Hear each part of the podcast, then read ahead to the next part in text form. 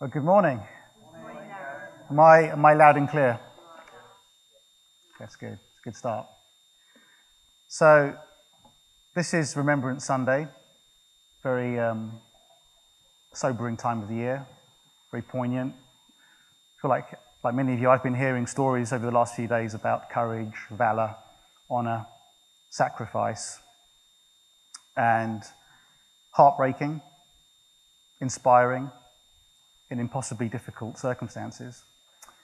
When I'm hearing these stories of remembrance, I'm always drawn to the music of that time. So those wartime songs, you know, Dame Vera Lynn, We'll Meet Again, Bluebirds Over the White Cliffs of Dover. And I think of the Cole Porter song, Every Time We Say Goodbye. There's a line in that song that says, There is no love song that's finer but how strange the change from major to minor. In the context of that song, going from major to minor is a sad thing. But as we've been discovering in the last few weeks in the series that we're doing, major in the minors, spending time in the company of the minor prophets is not a sad thing. It's a good thing. It's a great thing, as we've been discovering.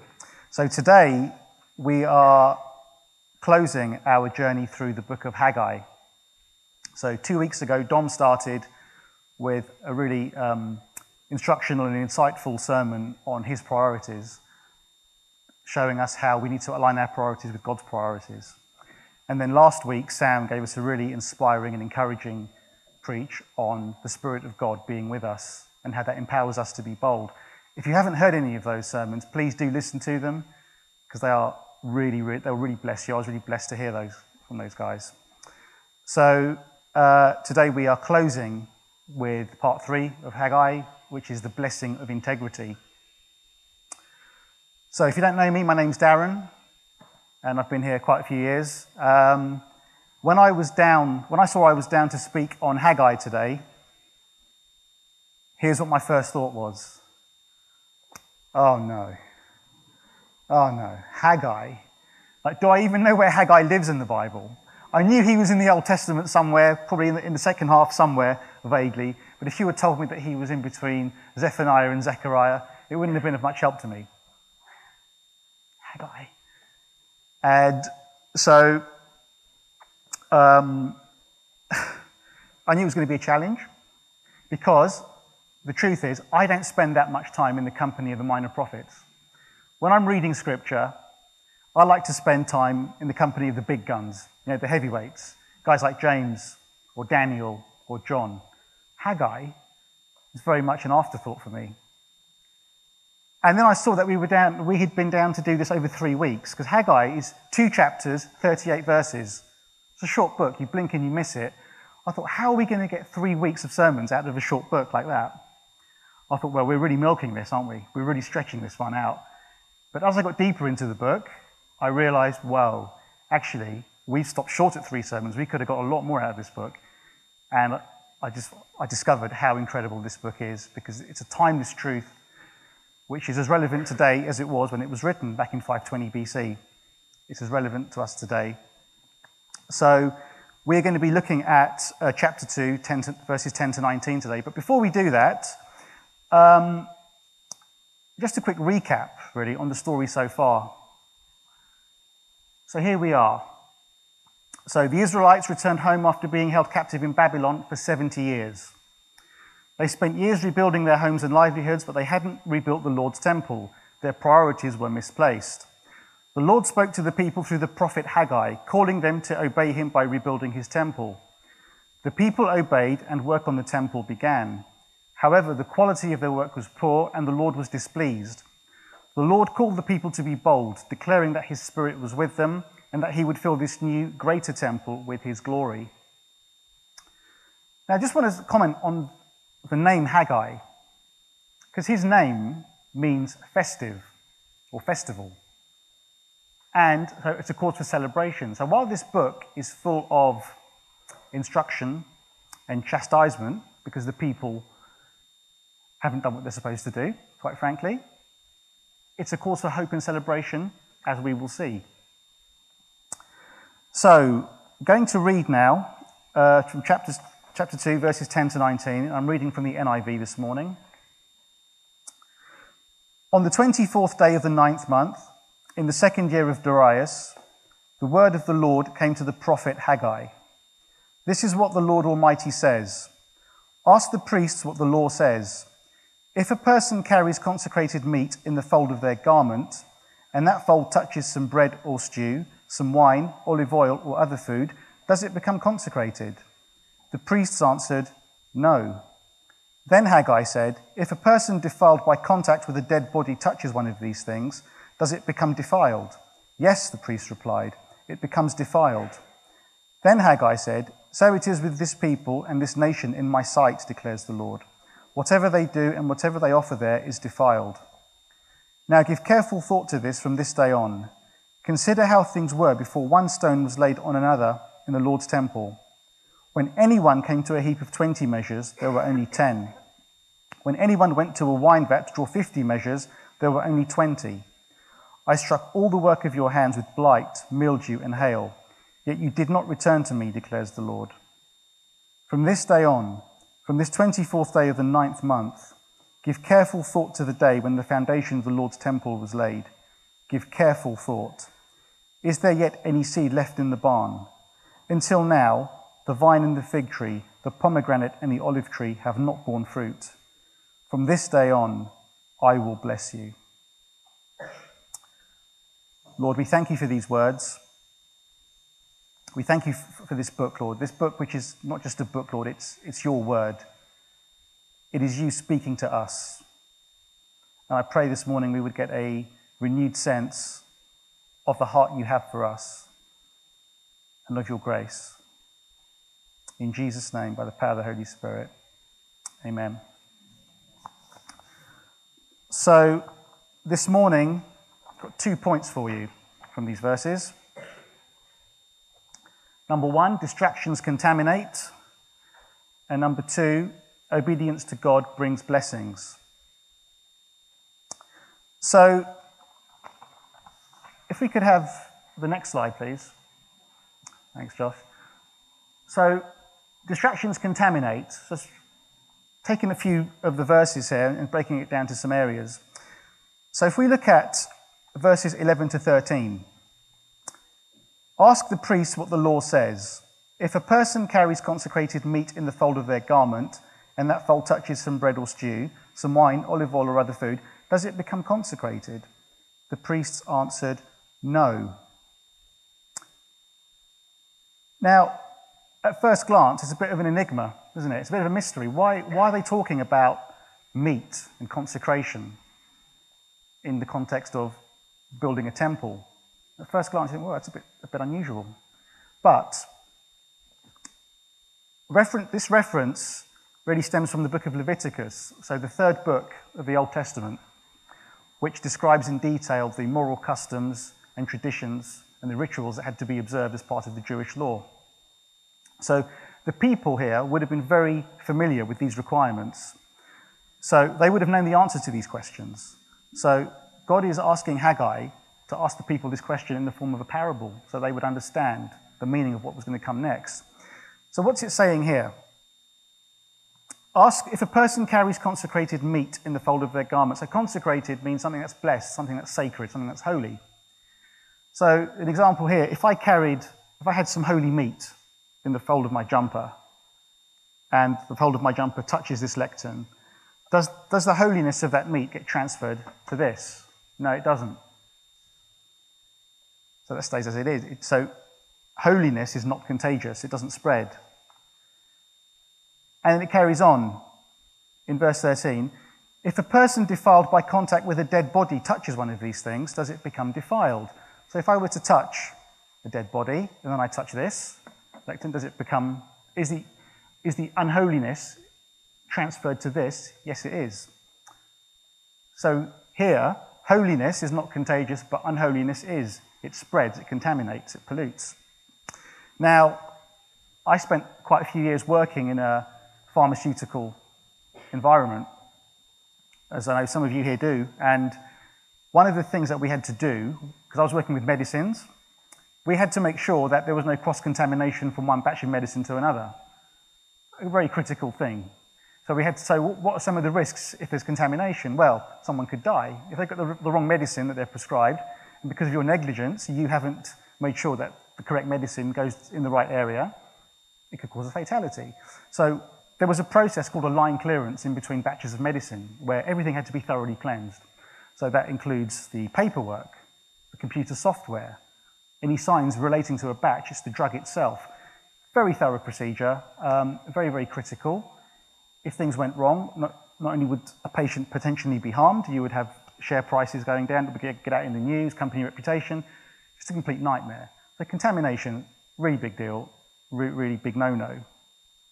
So, but what does this got to do with a temple being built? Well, this, in this illustration, what Haggai is saying here is that that temple, which has been, which is kind of an afterthought, it's not been built properly. If we, if we go back in, earlier into the book, it shows how the people actually have made an attempt at building the temple, but it's not an honorable attempt. It's a half-hearted afterthought. So it's essentially as good as a dead offering. It, it, it's like it, it defiles the people because it's not done with the right heart. So, verse 14 So it is with this people and this nation in my sight, declares the Lord. Whatever they do and whatever they offer there is defiled. This temple was contaminating their whole community. So everything they did was dishonorable to God because it wasn't being done with the right attitude or the right heart. It was lacking in passion. So everything they did and everything they offered was unacceptable due to their lack of sincerity. Have you ever received a compliment from somebody which was not sincere? Maybe they said, Oh, I love your hair today. I get that a lot, as you can imagine. Yeah? Oh, I love, I love, I love your, your outfit, or I love this thing that you've done, I love this cake you've made, I love this paint, this picture that you've painted. But you've known it's not sincere. You can see through that, and you can say, oh, this person's just lying to me. They don't mean what they say at all. How, it's actually quite offensive, isn't it? So, how do you imagine God felt when he saw this temple, which was supposed to be a sincere offering, but he saw it wasn't? Because they were putting their own priorities first, focusing on their own needs first. This was an afterthought. It's quite an insult. That's why God sees that. He says, oh, no, it's unacceptable to me. I don't want that. That's defiled. And everything these people do is defiled because, and why was the temple so important? Because it was the physical proof of their heart for God. It was the physical proof of these people's heart for God. It was the dwelling place of God in their community. And the fact that they, weren't, they were not willing to, to construct this properly in a way which was befitting and honoring to God, it meant that all their efforts were defiled and that pollution, that contamination spread. So the people's stubborn disobedience robbed them of the blessings God wanted to give them. If we look at verses 15 to 17. Now give careful thought to this from this day on. Consider how things were before one stone was laid on another in the Lord's temple. When anyone came to a heap of 20 measures, there were only 10. When anyone went to a wine vat to draw 50 measures, there were only 20. I struck all the work of your hands with blight, mildew, and hail, yet you did not return to me, declares the Lord. So these people's attempts, so they were, for, it says here, trying to draw out a vat of wine to draw 50 measures, there only 20. They're being shortchanged. All their efforts are in vain. They're not getting what they expect. But why is that? Is it because God doesn't like them? No. It's because, it's because God loves them. God loves them so much, He's trying to get their attention.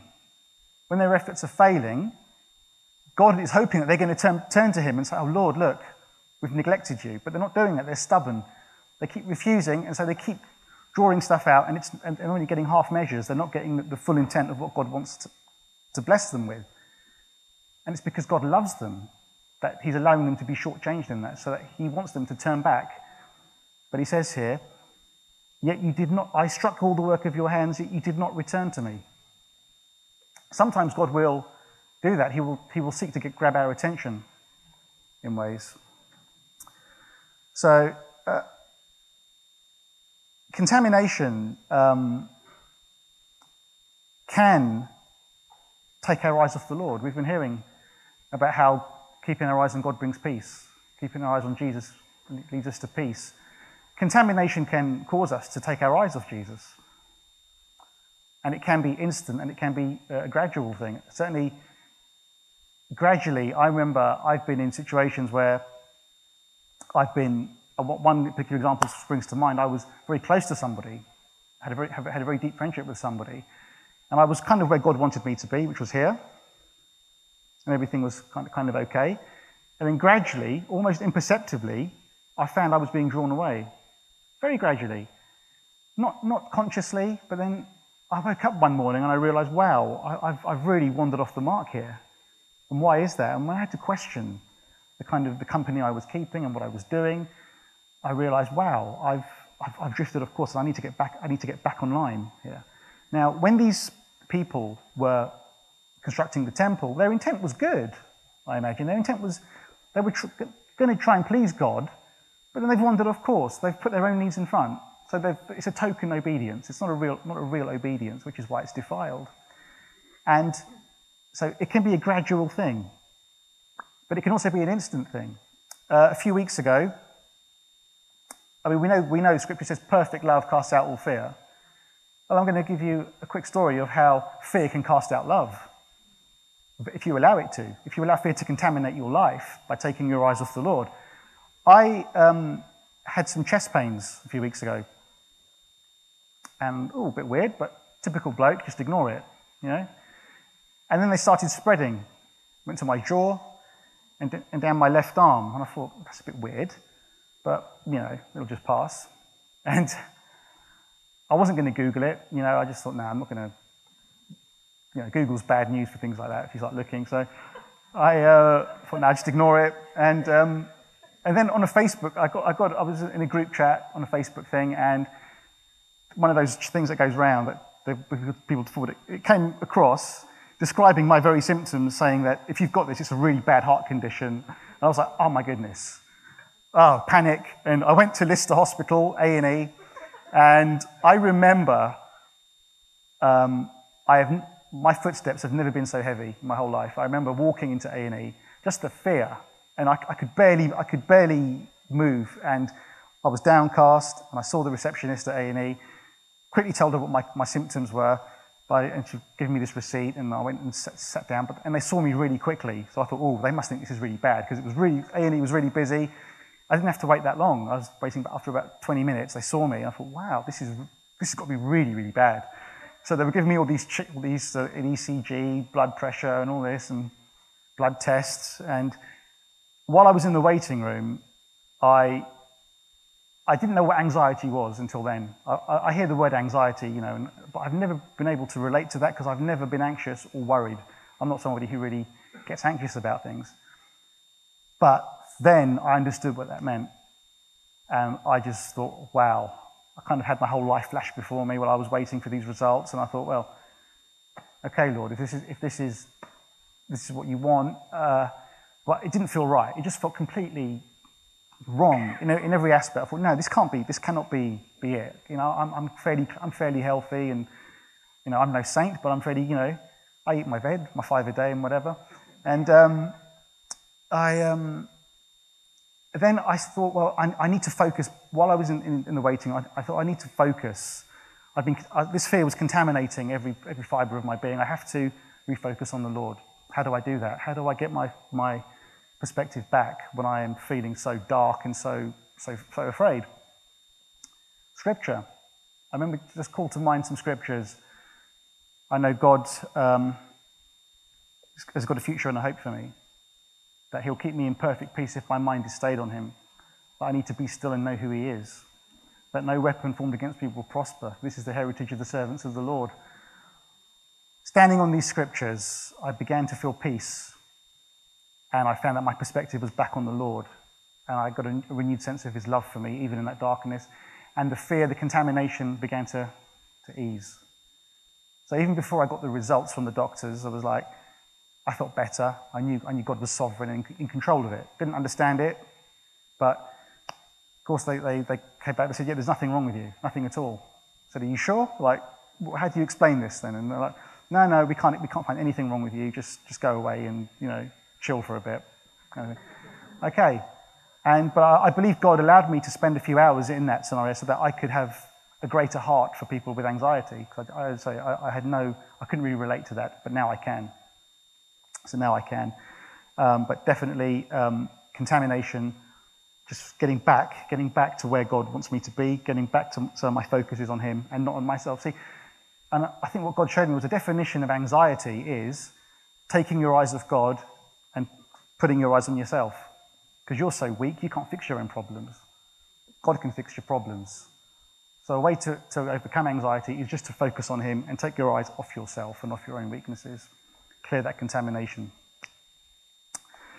So if we um, could have the next one, thank you.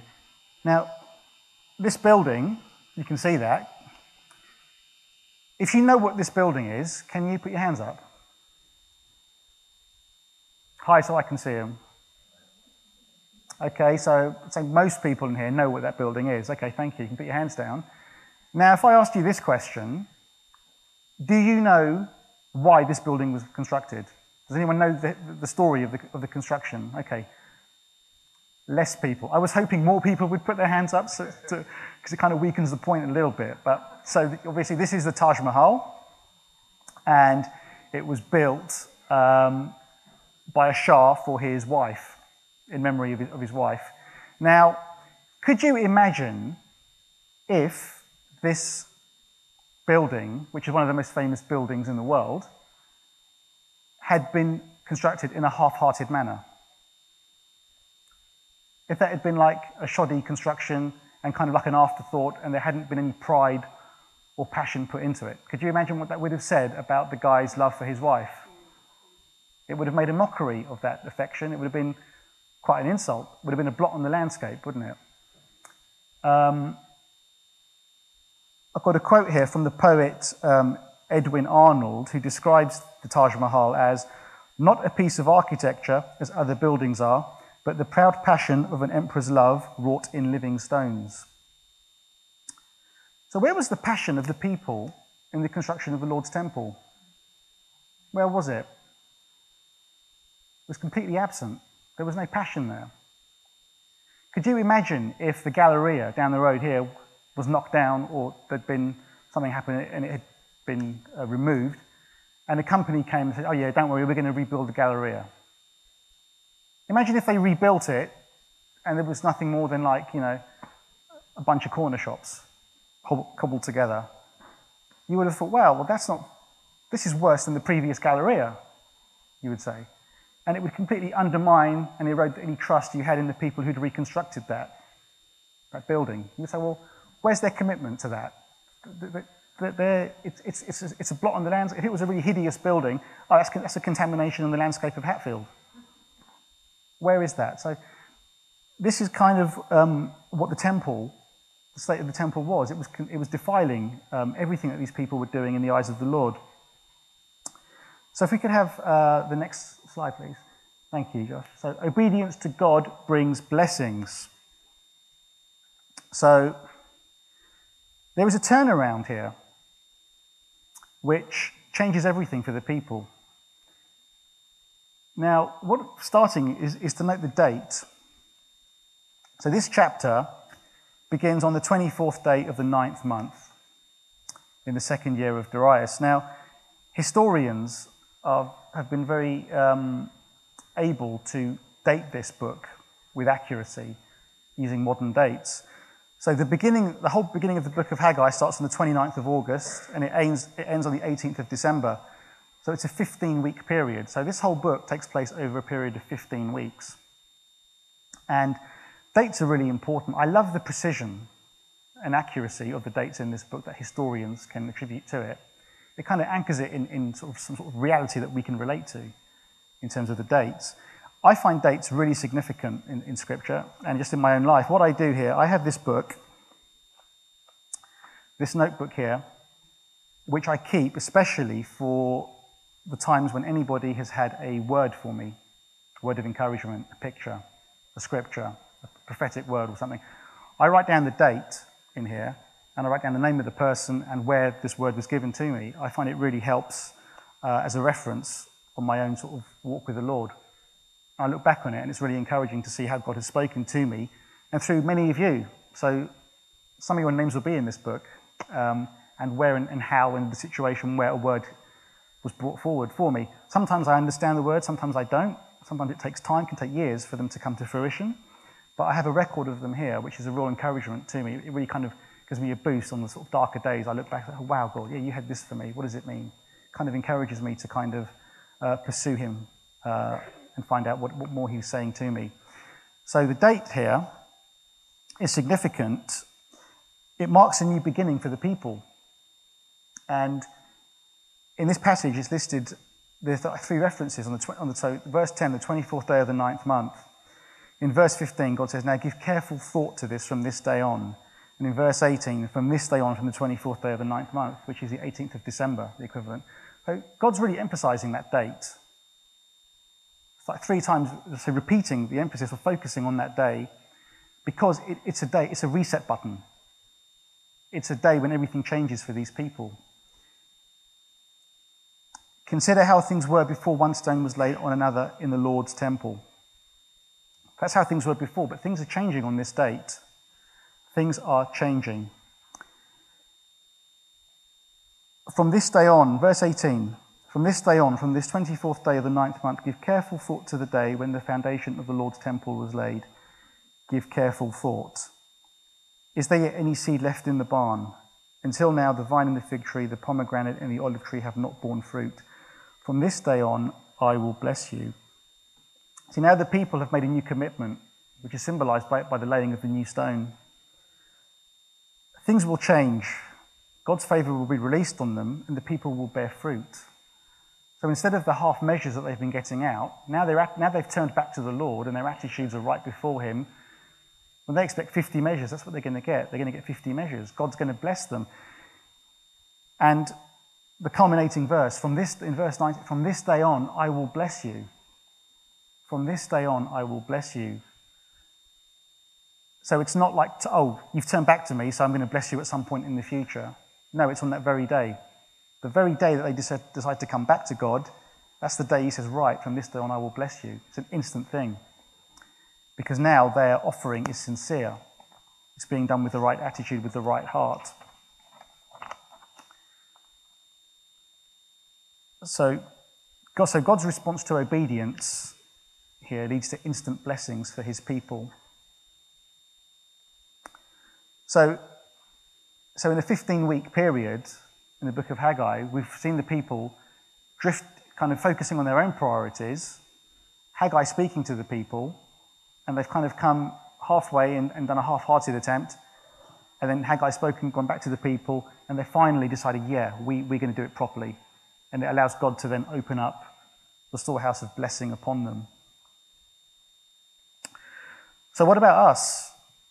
How does this apply to us then? What, is, what does this book tell us? Well, it's a cause for celebration, as Haggai name implies, because it shows us that we can wander off course, do our own thing, and guess what? The moment we decide to come back to God, He's like, Yeah, come. I've got blessings for you. He, he, he waits for us to come back to Him with open arms.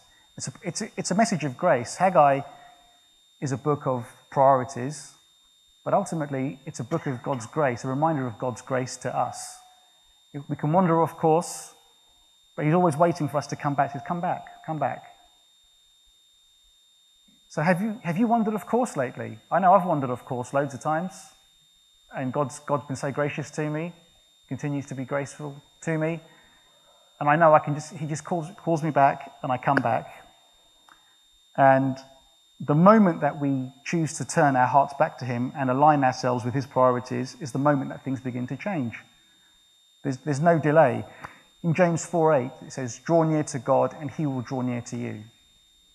Draw near to God, and He will draw near to you. Not He might, not He, not he might draw near to you. He, you know, He might draw near to you if you come back. No, He will. Draw near to God, He will draw near to you. Now, as we saw um, earlier in the book of Haggai about having our own needs and, you know, and, and priorities. Of course, we have busy lives, we have needs that, we, that have to be met. So you might think, well, it's natural that we should focus on our own needs first, and then God can come after. But it's not what Jesus says. In Matthew 6, when Jesus told us about not worrying, Matthew 6:33, The Lord Jesus says, But seek first his kingdom and his righteousness, and all these things will be given to you as well. But seek God first. Um, I'm, I'm, trying to remember a, a, line from a Keith Green song. Um, it'll come to me in a minute. Um, keep doing your best, pray that it's blessed. Jesus takes care of the rest. Uh, it's a great song. Um, now, um, so, so it's, it's simple. God loves us, and He wants us to come back to Him wherever we are. However far you think you've wandered, it isn't, it isn't beyond God's reach. You can't surprise God. You can't fall so low that God can't catch you, bring you back up. You can't wander out of beyond His sight. Sees you and loves you, knows you, knows you better than you know yourself. So you cannot escape Him. You can't outrun Him. You can't hide from Him. So why bother? Just say, Here I am, Lord. Here I am. You see me. Let me come. No, take me back. And He will, he will, he will always welcome you back. This is what the message of grace that this book reminds us of, which is a really timeless message, really powerful. And it's God's free gift to all of us. We can't earn it, we don't deserve it.